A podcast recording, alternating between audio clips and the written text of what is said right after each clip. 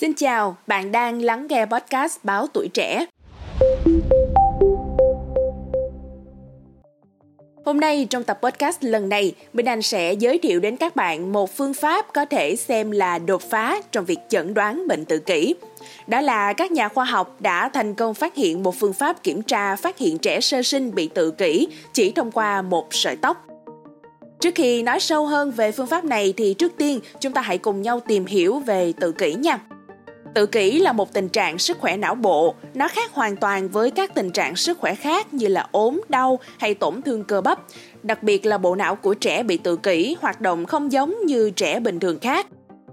Trẻ bị tự kỷ có thể gặp khó khăn trong giao tiếp, biểu đạt suy nghĩ hoặc cảm nhận, dễ lo lắng và khó chịu trước những tình huống và sự kiện xã hội không quen thuộc với chúng. Bệnh có thể ảnh hưởng cả đời, tạo thành gánh nặng lớn cho gia đình và xã hội. Hiện nay thì khoa học chưa tìm ra được nguyên nhân thực sự gây ra bệnh tự kỷ, nhưng bệnh được cho là có ảnh hưởng của yếu tố di truyền và môi trường. Và như là Minh Anh đã giới thiệu ở phần đầu về phương pháp phát hiện trẻ tự kỷ chỉ qua một sợi tóc, thì đây là phát hiện mới của các nhà nghiên cứu tại phòng thí nghiệm Linus Bio ở New York, Mỹ, được công bố trên tạp chí y học lâm sàng cuối tháng 12 năm 2022 và được giới khoa học thế giới đánh giá là một bước tiến đột phá đối với tình trạng tự kỷ.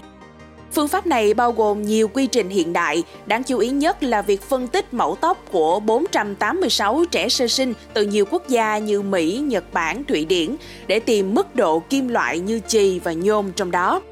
Đối với trẻ bị tự kỷ thì mẫu kim loại trong tóc cao hơn rất nhiều so với trẻ em bình thường. Hiện tại thì toàn bộ quy trình phát hiện bệnh tự kỷ này đang được Cục Quản lý Thực phẩm và Dược phẩm Hoa Kỳ theo dõi và sẽ sớm áp dụng trong các bệnh viện. Tự kỷ là một tình trạng sức khỏe rất khó chẩn đoán do không có xét nghiệm tiêu chuẩn cho tình trạng này nên các bác sĩ phải dựa vào lịch sử phát triển và hành vi của trẻ. Hầu hết thường chỉ được chẩn đoán chính thức khi trẻ bước vào tuổi lên 3 hoặc lên 4.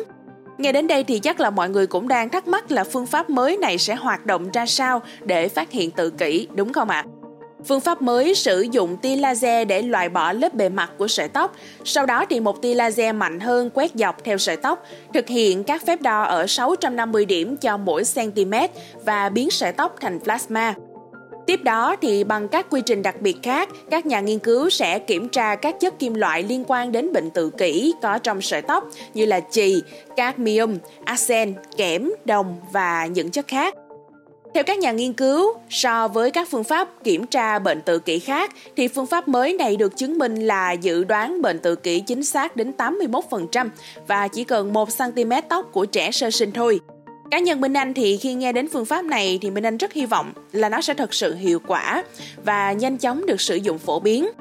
Việc phát hiện trẻ bị tự kỷ từ rất sớm, ngay trong giai đoạn sơ sinh sẽ rút ngắn được thời gian theo dõi chẩn đoán bệnh của trẻ. Điều quan trọng nhất là não bộ của trẻ sơ sinh khác với trẻ lên 4 tuổi. Việc phát hiện sớm sẽ mang hy vọng rất lớn để tìm ra phương pháp can thiệp điều trị sớm cho trẻ. Cảm ơn các bạn đã lắng nghe số podcast này. Đừng quên theo dõi để tiếp tục đồng hành cùng với podcast Báo Tuổi Trẻ trong những tập phát sóng lần sau. Xin chào tạm biệt và hẹn gặp lại.